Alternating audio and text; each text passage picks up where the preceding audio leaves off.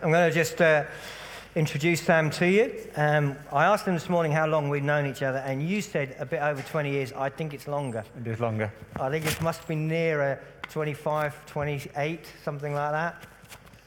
Uh, so, uh, I was sitting there thinking, and I was like, oh, yeah, I, I told a fib this morning. It's definitely over 25 years. yeah, I had hair, and, and yours was dark. Well, your hair was down to there, and my Yeah. hair was similarly down to there. Yeah. Yours was curly, mine was long. Yeah, that's true. That's Bad true. luck for both of us. Uh, so, just give quick, very quick resume of your life. Uh, why did we know each other 25 plus years ago? It's a resume of my life. It starts in Derby. Um, 25 years ago, uh, I was 18 and uh, was just involved with a, a small group of people who had a, a heart for this area. And particularly, my heart began to be for younger people. And so I came to meet a wise sage in the Ministry of Youth Work in the area, Donald, and Graham from Duke Street. And we began to, to pray together on a regular basis for God to do something amongst the young people of Sutton. And so you worked here with young people for a time. Then what was the next stage of your ministry? Yeah, so from that we um, saw a whole bunch of young people um, come to faith and were part of a movement across um, Sutton of about 14 youth workers ended up being employed, doing schools work. Space uh, grew at that time, which is a project going into schools. And, uh, and we saw a whole bunch of young people kind of regularly coming together for worship, which was amazing. Uh, but we found our hearts begin to break for some of those young people that found church more difficult, more challenging to engage with at that time. We engaged with young people up in Falcon Lodge, and also had a few young people who lived with uh, my wife and I um, from time to time who had more challenging home backgrounds. And we really felt God breaking our hearts to um, make Him known.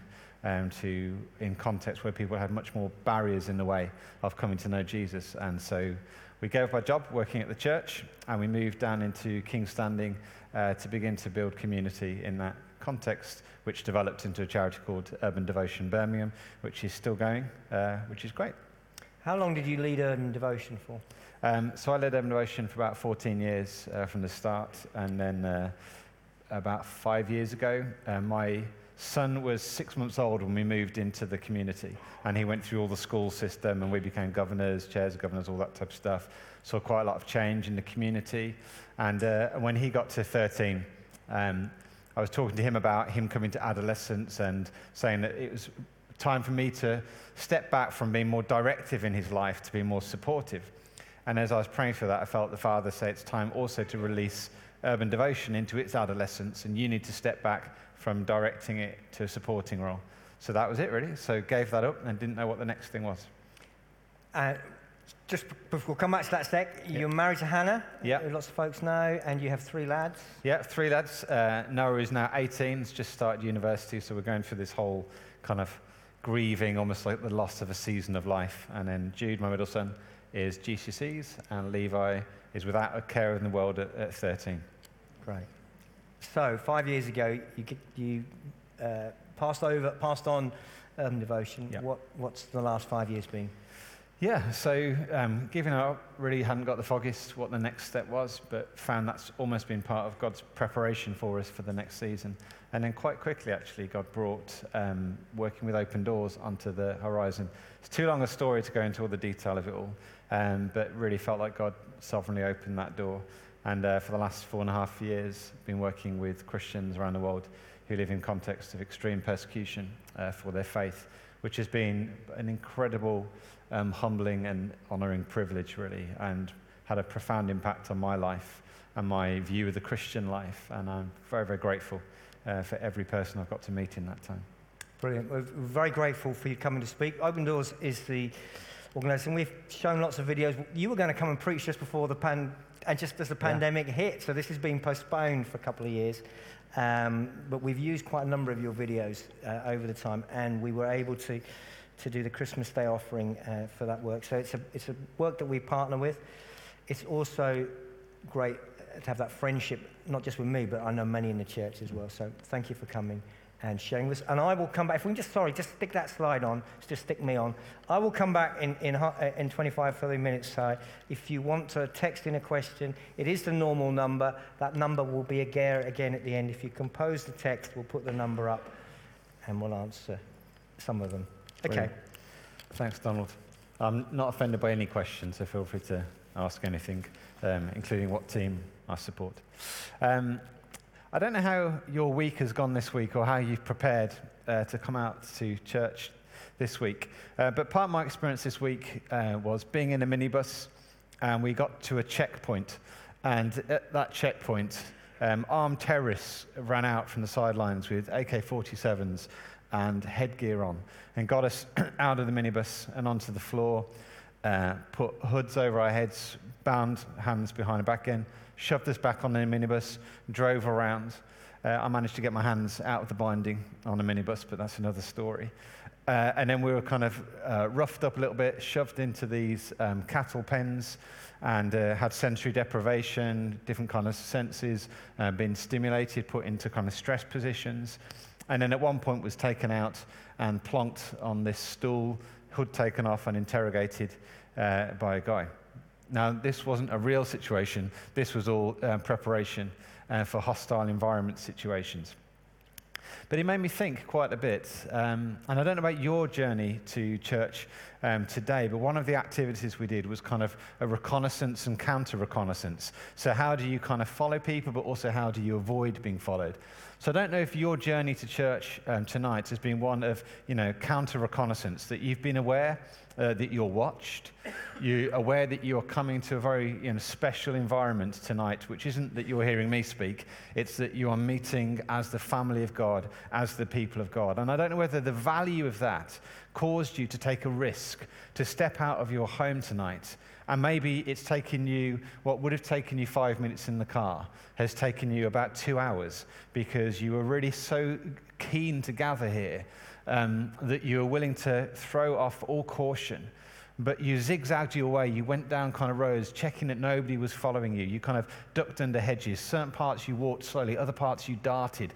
You know, maybe you had, you know, one of these uh, hidden somewhere. You can get it out now. You're here. It's safe to have a Bible in the in the house of God.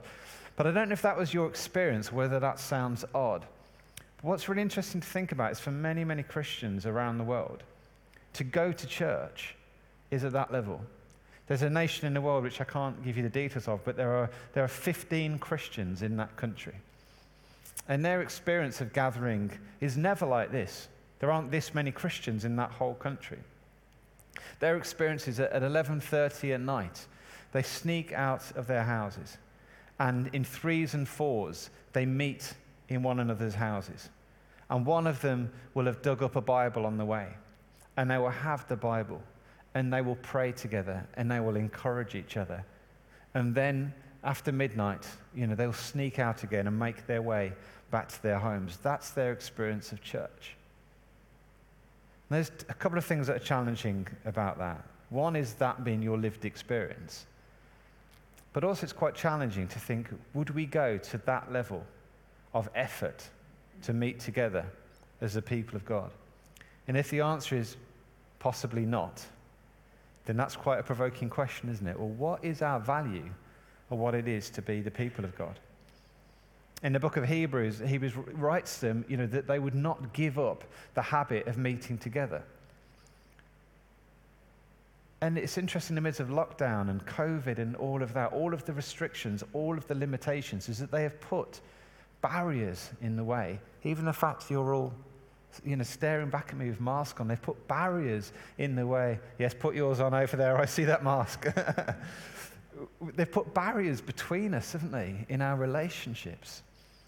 And it's easy then that we begin to live with those barriers. Zabi on the screen is an Afghan Christian. And she knows very much what it is to have to do church undercover. Two years ago, her dad uh, was arrested, he was tortured, and then he was executed in Afghanistan. Why? Because he is a follower of Jesus and because he wouldn't renounce Jesus.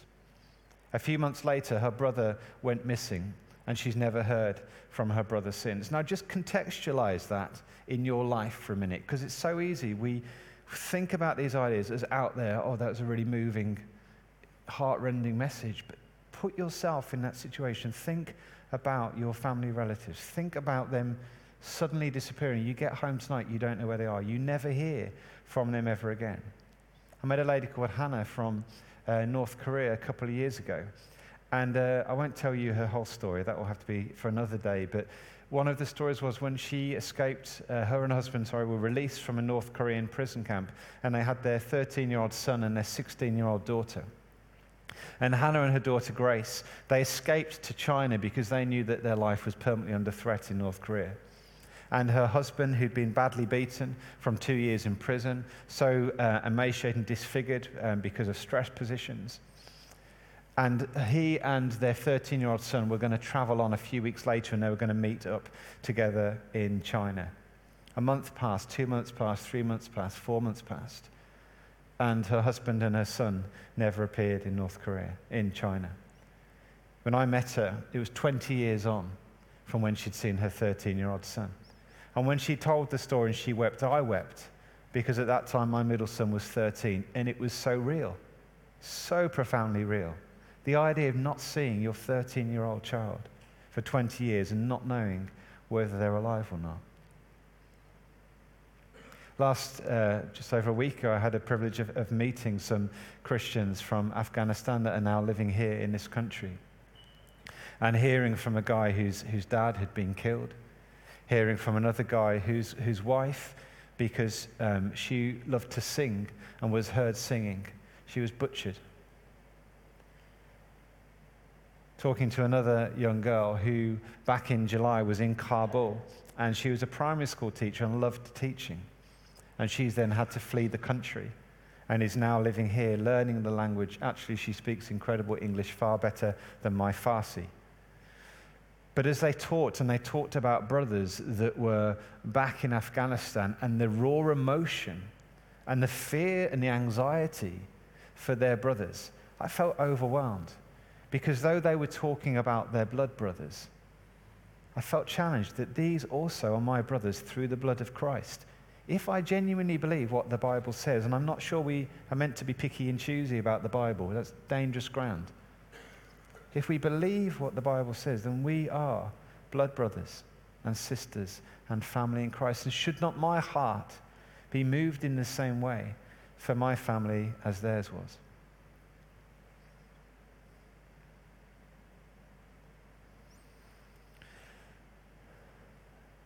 And there are Afghans living here in Birmingham that we have an incredible opportunity to reach out to and to love and to serve as the church. And here in these stories, few of us are going to face martyrdom. That is an unlikely reality, or extreme persecution like Zabi and her family.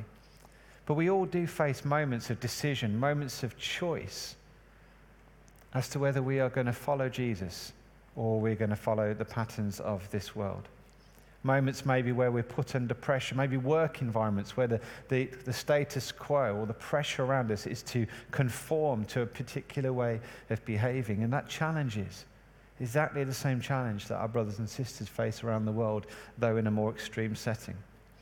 And in this life, if we call ourselves Christians, followers of Jesus, we will face tests. Peter, writing to uh, Christians dispersed across Asia Minor, which is modern day Turkey, he writes to them in, in 1 Peter 4 and says, Do not be surprised when you face tests and trials and tribulations for yourself, for your faith, but rejoice that you are sharing in the suffering of Christ. What he's saying is, guys, it's, it's the abnormal life to not face tests and tribulations for your faith. It's the normal life to face tests and tribulations. And as Jesus said, if they persecute me, they will persecute you. And Paul writes to Timothy all who desire to live a godly life will face persecution.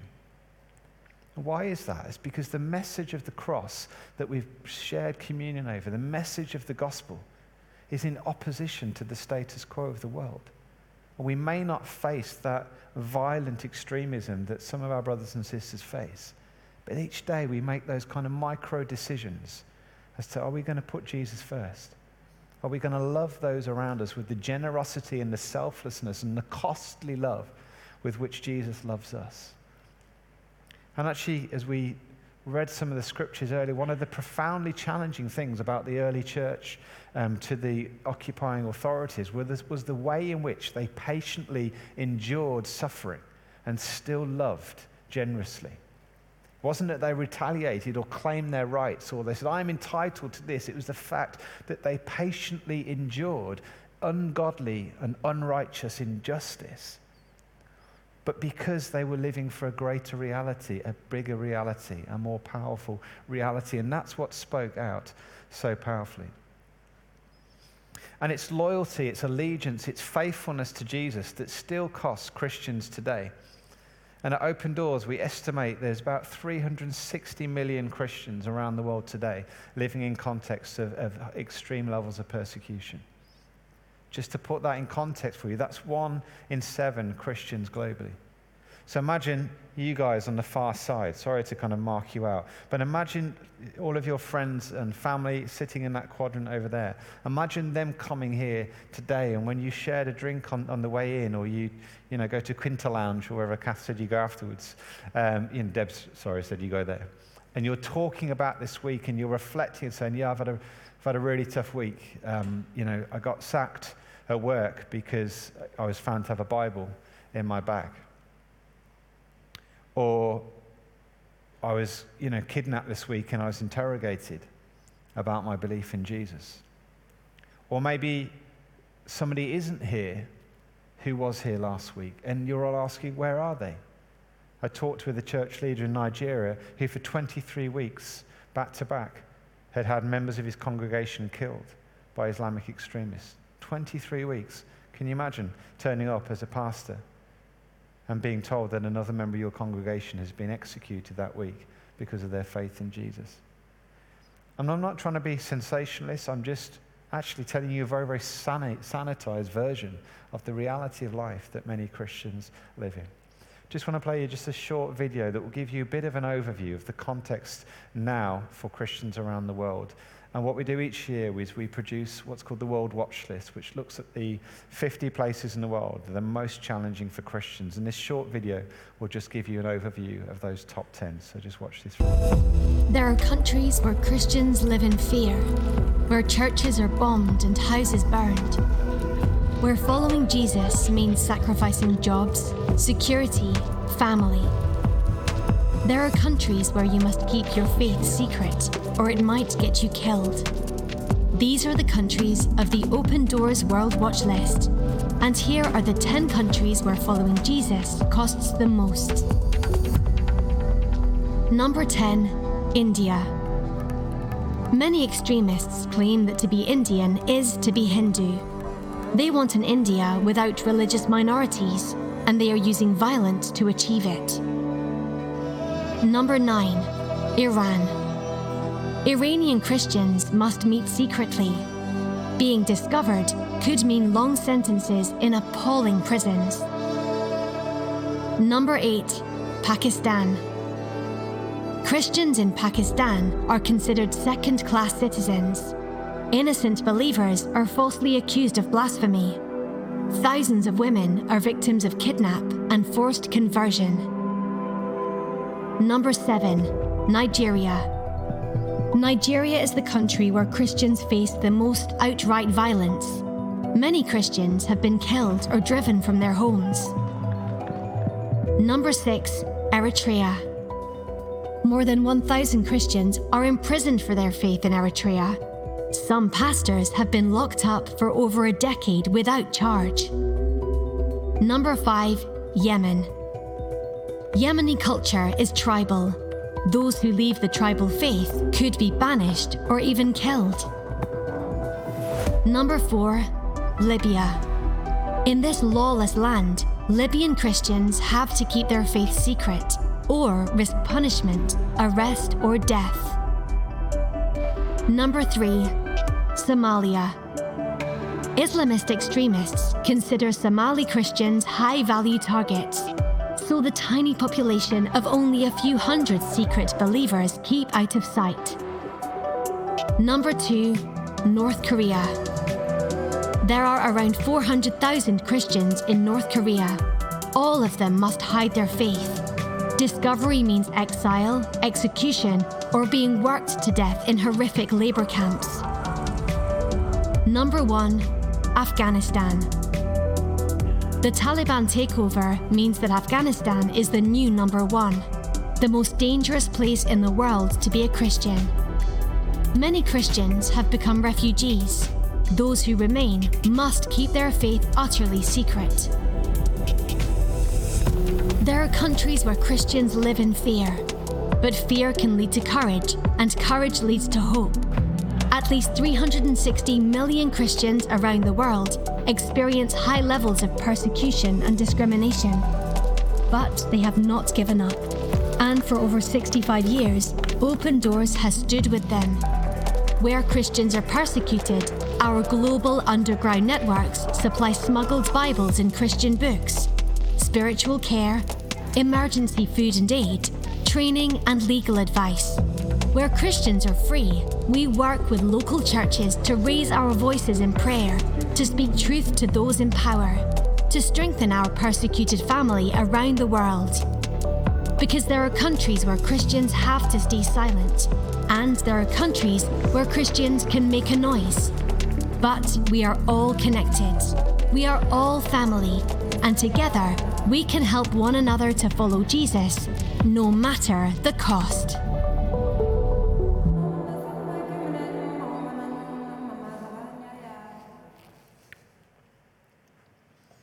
You'd like to get a, a copy of the World Watch List, there'll be a, QR code you can scan later and you can um, order a copy.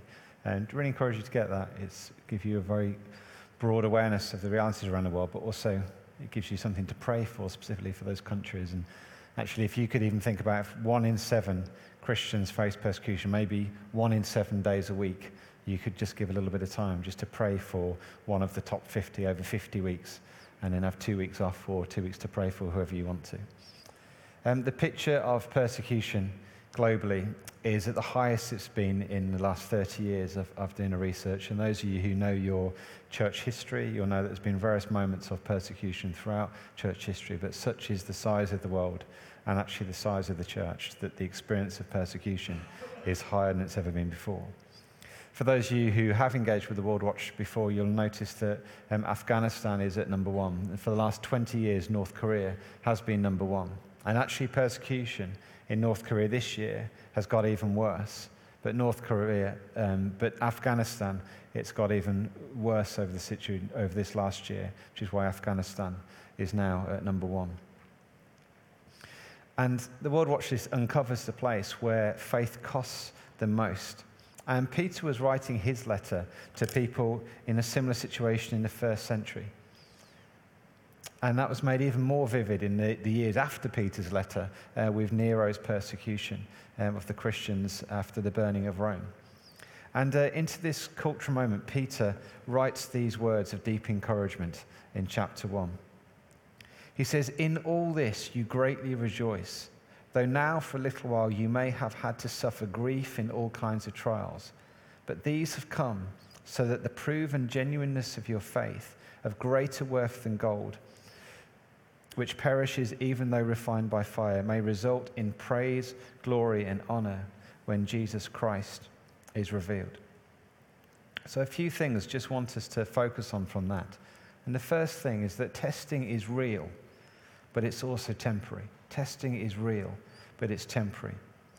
Peter writes in, in he says, um, In this you rejoice, though now for a little while, if necessary, you have been grieved by various trials. He's giving them a context saying, guys, this is the experience that you're in, but it is temporary. It isn't going to go on forever.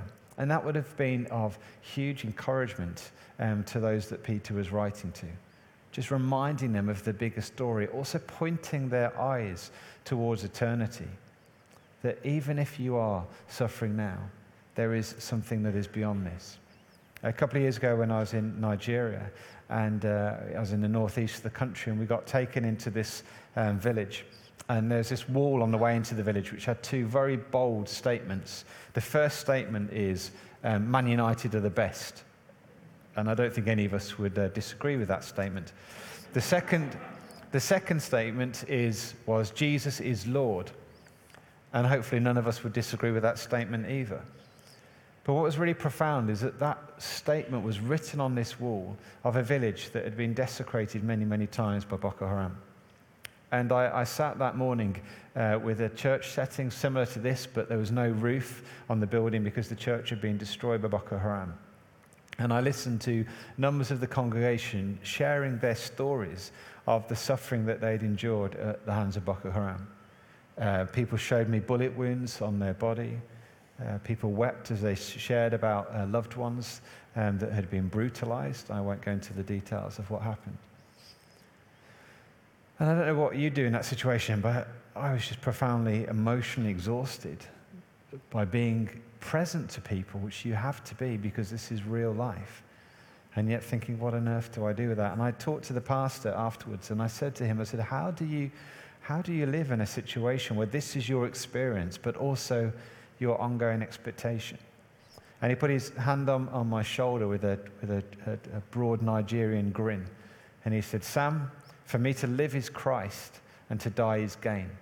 And for those of you who know your Bibles well, you'll know that that's a line that Paul writes from prison to the Philippian community.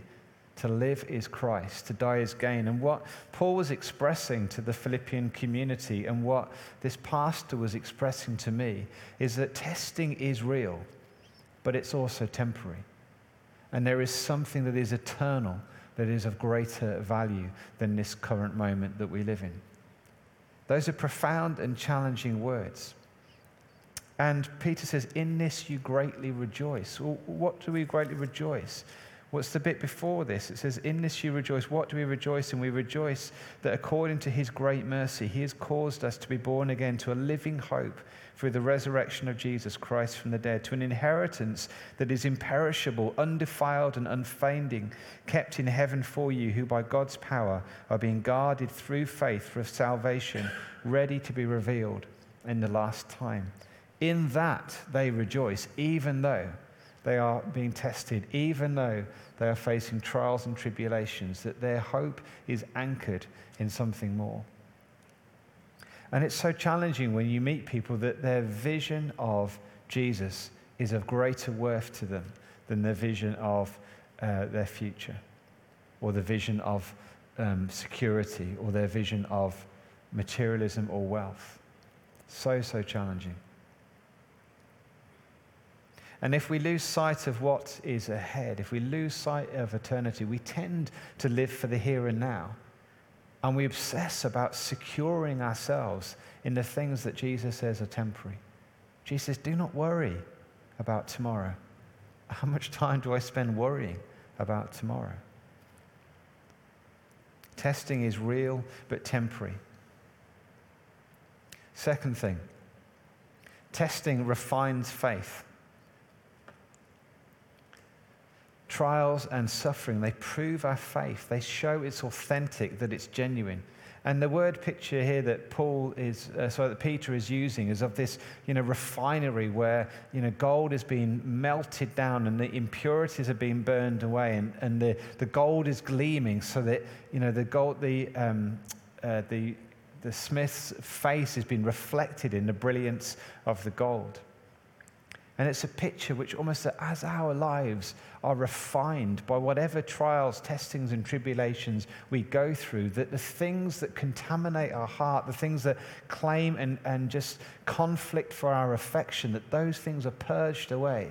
And what happens is that the purity of faith is refined so that the Master's face is reflected through our purified lives. That as people look at us, they see Jesus. That was very much the testimony of the early church that when people beheld people suffering unjustly, but whose hearts were rich in generosity and forgiveness, they were like, there is something going on in you that is different to what we know. And I don't know about you, but in the midst of COVID, so many people have faced fra- the frailty of life, the fragility of life, and the fear of not being able to control what might go on.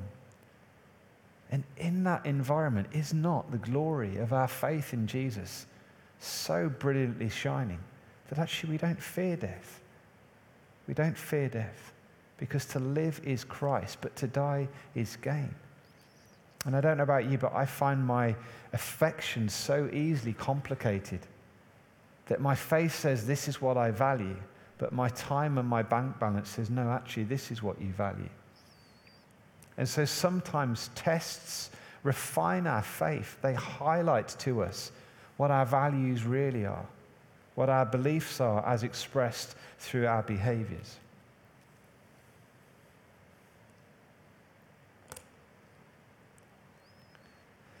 A couple of years ago, I was, I don't know if I've turned this off, but it's not clicking on now. A couple of years ago, I was um, in, uh, in Iraq and in the Nineveh Plains, and uh, the church in Iraq over the last 10 years has been reduced from, it was about two and a half million, um, to about less than 200,000 now. That's the level of decimation through um, particularly ISIS uh, and Al Qaeda.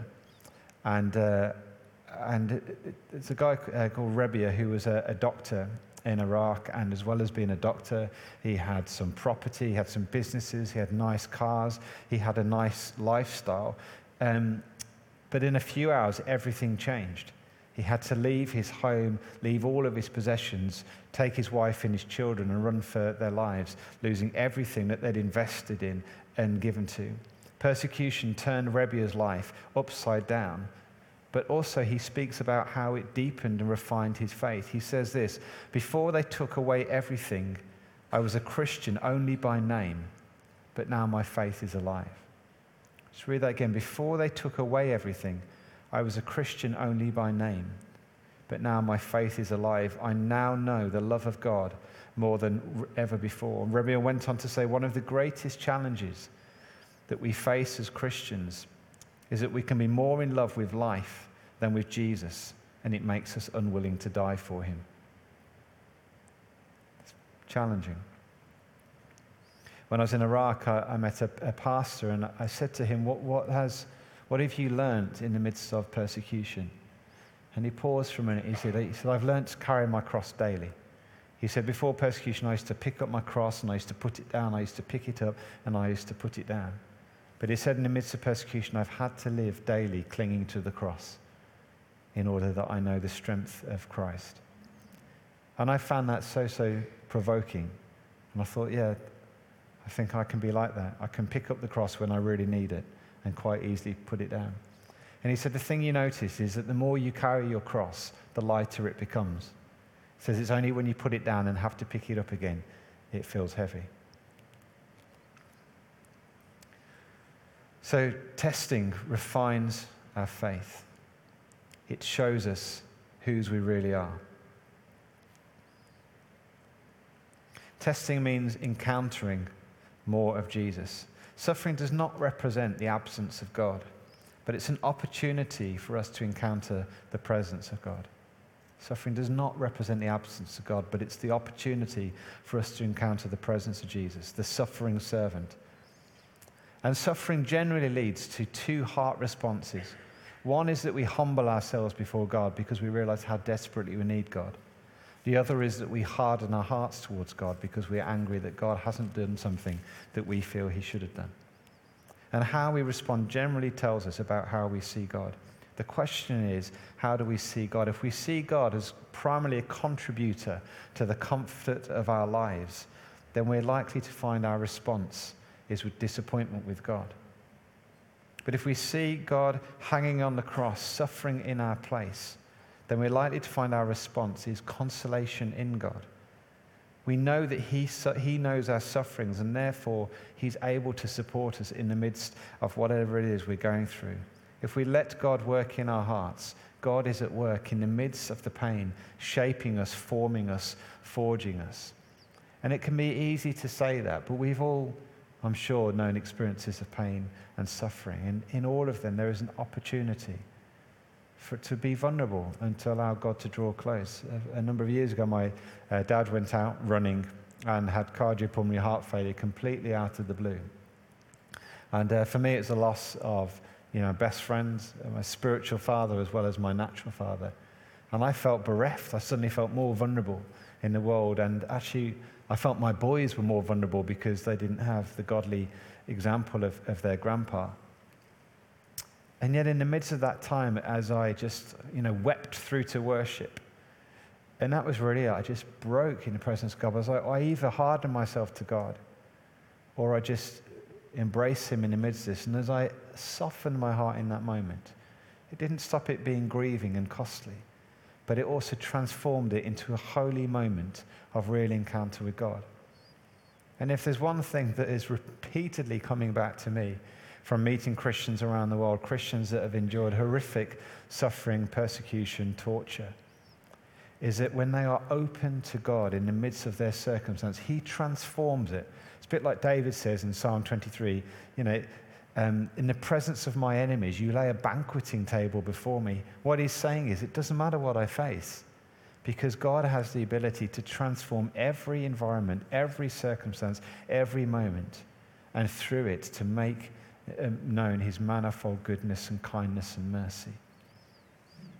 And as we live out our faith in the reality of whatever testing, tribulation, trial, and challenge we face, the gospel is gloriously demonstrated through our lives to those around us. And when they go through any kinds of suffering, they remember the strength that they've seen in us and in our embracing of the cross in the midst of our circumstance. Our persecuted family in the New Testament and our persecuted family around the world remind us of this reality that testing is an opportunity to encounter more of Jesus. And perhaps today, perhaps right now, you need to be reminded of this, reminded of how God is present, not absent, reminded that you're precious, that you're valuable to God.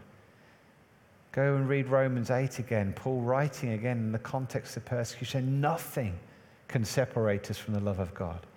Not persecution, not tribulation, nothing can separate us. That is his testimony that in the midst of testing, we encounter more of Jesus. He is abundantly above and beyond anything that comes against us. Jesus is with us, He is by our side, He is present. And this is something that Bay from North Korea experiences daily. She says, Whenever I open my eyes in the morning, I feel the presence of the Father.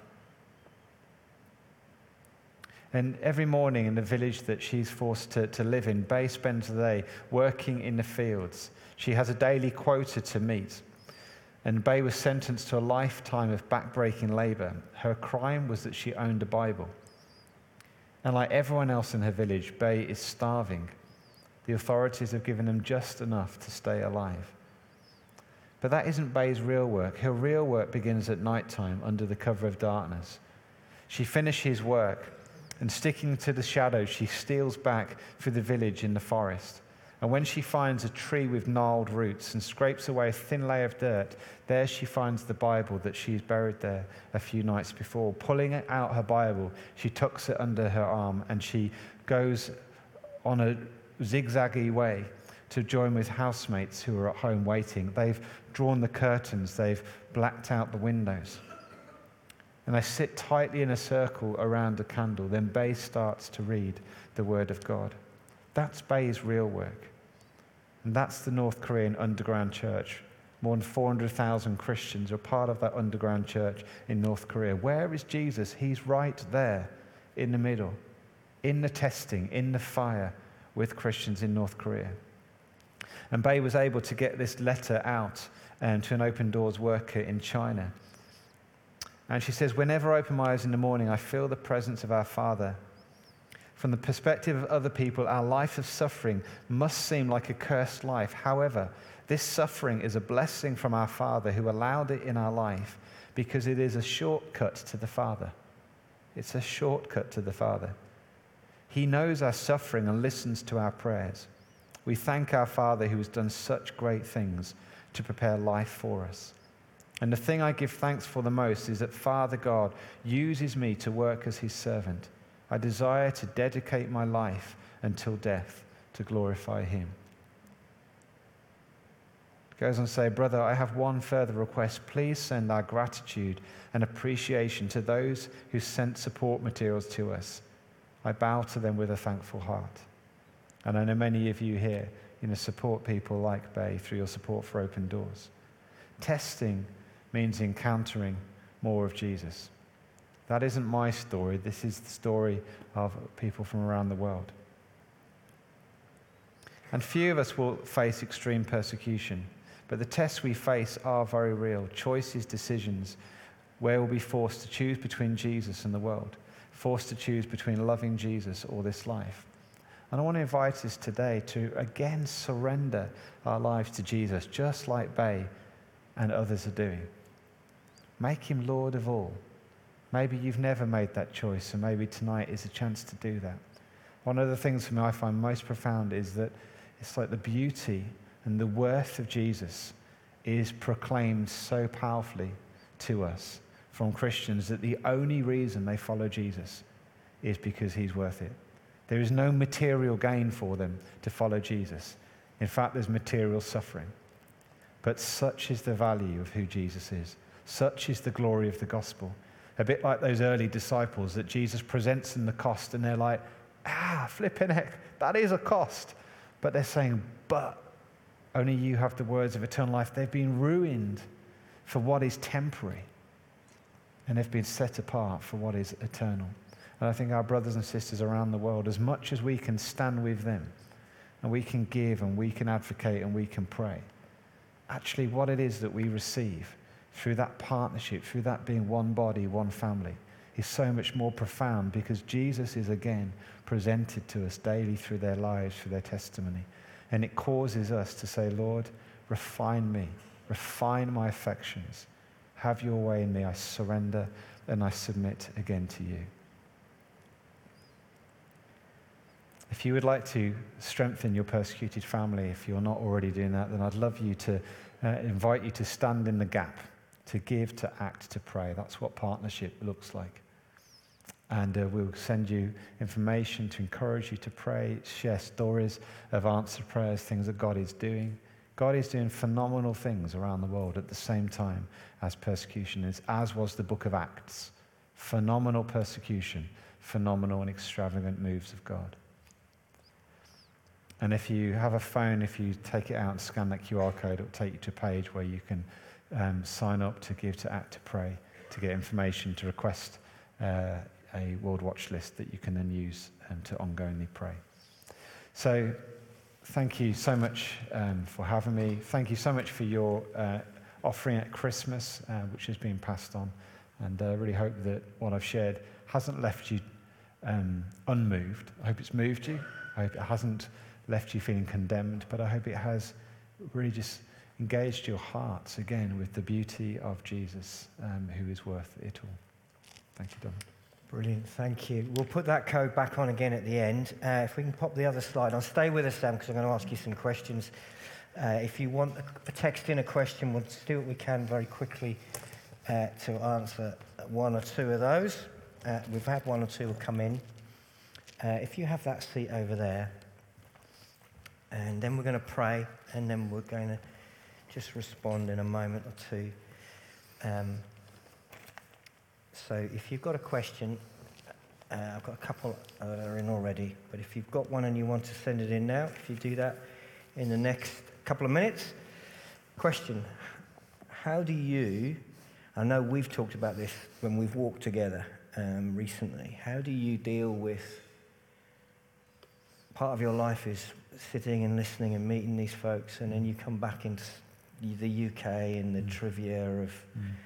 Western life. How do you manage that in yourself? I think at times it's, it can be quite challenging. There was, there was one time where I was um, at a church service in Iraq on the Sunday morning, and then with the time zone and the travelling back, got back to Heathrow, jumped on a train, arrived back in Birmingham just in time to go to church and what was really interesting, one of the songs that we'd sung uh, in Iraq that morning, we then sang at church. And just seeing the way that the value of that song in those two contexts, it was real and genuine in both settings. But you realized almost just the reality of which people experienced some of what that song was talking about, which was uh, was something about, you know, even through the fires, you know, we will seek you, we'll trust you, we'll love you and knowing people who are singing that going through the fires. And in another context, it being sung where it's, you know, there are trials and tribulations and testings we face, but quite different at the same time. But I think ultimately, uh, when you come to a church on a Sunday, you meet one another, don't you? we've all had different weeks, but in all of our different weeks, there have been ways in which Jesus has been encountered through us. And when you share your stories, you encounter Jesus through one another. And I think it's the same on the global level, that actually we encounter Jesus in different ways. Um, through Christians who are facing persecution. But also, they also encounter Jesus through us, and the stories that we share are the ways that Jesus is present. So it's a very equalizing reality, actually, um, and humbling at the same time, if that answers your question enough. Yeah, yeah. Do you feel guilty coming away and leaving them? Um, no, and I don't know whether I should. um, I think I feel challenged, definitely, in terms of the life that I live and what is, what is justified, what is okay. Particularly coming back from Lebanon um, a few years ago at the time, where a lot of the Syrian refugees were in Lebanon and meeting families of five and six, um, you know, the same as my family, and yet they were living uh, with, um, you know, advertising hoardings, the kind of big plastic canvases, that essentially those big plastic canvases were being used as, as the uh, tents that they were living in, and there was snow on the ground outside. It was minus 20, and, uh, and that was the condition. And the struggle really of thinking, well, if my brother or my sister or my mum was living in a tent like that, I'd be like, no, no, no, you must come and live in my house because even if they all lived in one room, we've still got enough room to house them all. And so I think, again, asking God, Lord, help me to live in a way that is you know, in parity with my family around the world. So it's definitely um, challenging. I don't think I feel guilty because I'm not sure that's a good motivation. But I think it's a really helpful litmus test and check over whether my values are more driven by my culture or by my Christ. The text, the phone is going mad at the moment. so just on that one, um, we may get these slightly out of order. We may not be able to answer everyone. How do we sit down and enjoy a movie, etc., when our brothers and sisters are suffering? Yeah, uh, that's a really good question. Um, I mean, I think we have to understand what God is like, um, and that it's not wrong to um, enjoy life. I think it's just making sure that um, I suppose we are being uh, generous in the way that we live life as well. Um, and otherwise, you can rob yourself and feel like I can't enjoy anything. And I've definitely gone through that kind of wrestle. But it's easy that we can develop a poverty spirit on the other side of that, which is therefore I you know, can't ever enjoy anything because it's wrong. And I've definitely been through that. But I think as I've kind of wrestled through that, I think you have to live in the context that you're in, but just make sure that you're not compromising because of that context. Um, and also, you can't make your reality somebody else's reality, and you can't make their reality your reality, really. And, and I think also it's easy that we develop a bit of a charitable mindset, um, which isn't helpful because the charitable mindset, it distances us from people because we either put people on a podium and look up to them, you know, um, which isn't very helpful, or we kind of, you know, pity people, uh, which isn't helpful. And actually, you know, we need to kind of partner with people, which is sharing life with them. And, uh, and, and our view of wealth and poverty is not necessarily others. So in some of the villages in Nigeria, for instance, there's a richness of, in life, even in Iraq, meeting people who'd lost everything, but they were so rich and abundant in joy.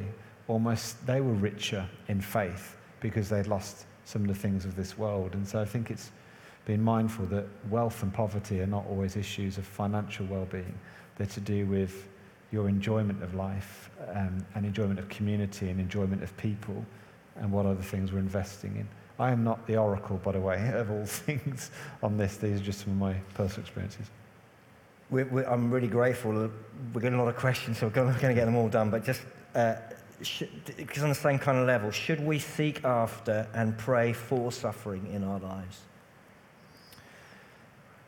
I'm not sure I'd pray for suffering. I think my prayer would be, you know, Lord, don't allow anything to be in my life that robs me of the opportunity to know you fully and abundantly. And the Lord, I think, will use any number of circumstances um, around that. I don't think seeking suffering is particularly the right thing. Um, and I think asceticism can become actually an idol in itself when we begin to find our righteousness and our identity in what we are suffering. Um, and that's of no glory or value to God. I think the, the, the, prayer is, Lord, you know, more of you and less of me. And sometimes when we pray that, there can be a cutting away, a trimming, a refining of some of those things in our lives that are obstructions to the grace of God um, working in our lives. But I don't think the goal is suffering, and um, the goal is, is Christ likeness. Similar line, what is the best way for us to keep living in the refinement that you were talking about? If here in the West, trials are refining us, how do we keep in that place of being refined? I, I think that um, what they passed in Iraq said was really, really profound. Um, you know, each day, you know, living at the cross, each day carrying the cross. And I think from meeting him, I've sought to much more intentionally do that because I think when you see life through the lens of the cross, when you see people through the lens of the cross, it all looks very, very different. Um, and so I think that's the key thing. If we can live each day at the cross, saying, Lord Jesus, not my will, but your will be done, I think that refinement is almost just an ongoing part of life. And that refinement can be a person at work who is really irritating to us, um, but they're also the grace of God to us to develop patience. You know, development of things like patience, it doesn't come through some kind of karmic position. Patience comes when you are facing situations that drive you crazy and you choose to put on Christ likeness. Okay, brilliant. Re- do any other churches do this? Because it's madness, and we just put you on the spot and ask you questions. You're very once, brave to I've do this. it once before. Thank you. Well done. A, I know you well enough to know you'd cope. Uh, these are a few questions really about open doors. So yeah. it might be that you just point people in the direction or very quick answers. Is Open Doors facing financial challenges? What has been just incredibly humbling is over the last two years with, um, with COVID is that when it all kicked off and everyone was kind of, what's this going to mean? We had made financial kind of planning for a 60%, 40%, 20% reduction in resource. Because really, whatever resource we receive from the UK church in finances, you know, we get as much of that across to um, countries around the world, Christians around the world as possible. So we planned for what that might look like and how we would trim as many of the things as we could trim. So it's a really good exercise in, in stewardship. But what actually happened, we had a lot of people get in contact, a lot of church leaders say, we for the first time have realized something of what it must be like for Christians living in persecuted contexts the, the lack of freedom, the restriction, the just inability to meet as church um, has made us even more aware. And so actually we saw um, giving go up by about 25% um, over the last two years, which has been incredible. Um, so we've been able to give, you know, more money to Christians around the world than, than ever before. So it's been just, just an incredible delight and privilege. And it's not because anything that we've done strategically that is clever in any way, shape or form. I think, if anything, it's just God's um, just compassion for people who are suffering. And if there's any encouragement we can take, it's hopefully that we are being good stewards of what the Lord has entrusted, and we've passed that on faithfully. Um, and that's really, I suppose, where we endeavour to be. We want to be good stewards um, because it's the Lord's um, business, um, and we are therefore very feel very accountable. So the more you get, the more you can pass on and, yeah. and support. And, and, your website, and there's lots of videos that, that talk about how that money is used. Yeah. So very quickly on that, uh, a couple of texts which is really saying uh, one, do you hear stories of persecutor, persecutors turning to Christ, um, like the centurion? Uh, and uh, can you describe some of the ways in which prayers are answered?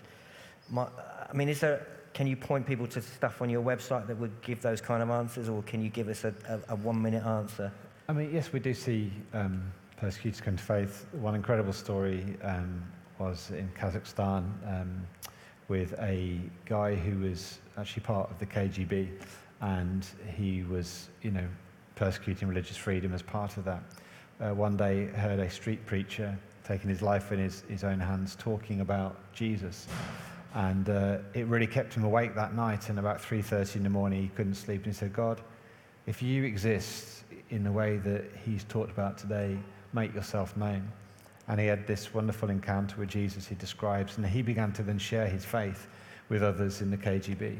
As a result of that, he was fairly badly uh, kind of beaten, tortured. One day, he was um, being tortured, and, and, one of the guards had his, his boot in his mouth, saying, This mouth will never speak of Jesus. And uh, this guy said, You may stop my mouth from speaking, but you can never stop the reality of what is in my heart.